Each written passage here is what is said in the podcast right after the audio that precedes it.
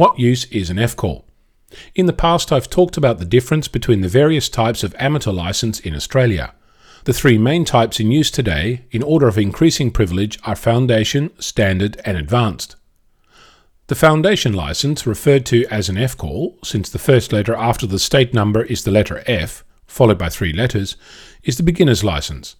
It allows you to use up to 10 watts, use some bands, and basically disallows any digital modes, other than hand keyed Morse. Other restrictions are that you only use commercially available radios and you can only homebrew stuff outside the radio power supplies, antennas, SWR meters, etc. The standard license, considered a step up from Foundation, allows 100 watts, more bands, and all digital modes. As a standard licensee, you can supervise another operator, run your radio under computer control, and homebrew everything. The advanced license, the so called pinnacle of amateur radio licensing in Australia, is identical to the standard license in many ways.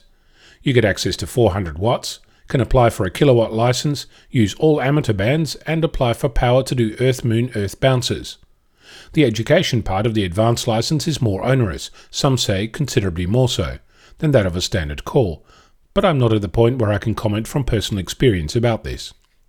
There is a natural progression from foundation to standard to advanced, but the breakdown of amateur licenses in Australia seems to indicate that foundation licensees appear to be skipping the standard license in favour of the advanced one. I don't have historical data to comment either way, but time will no doubt tell. Why do you hold the license that you do? I'm Onno, Victor Kilo 6, Foxtrot Lima Alpha Bravo.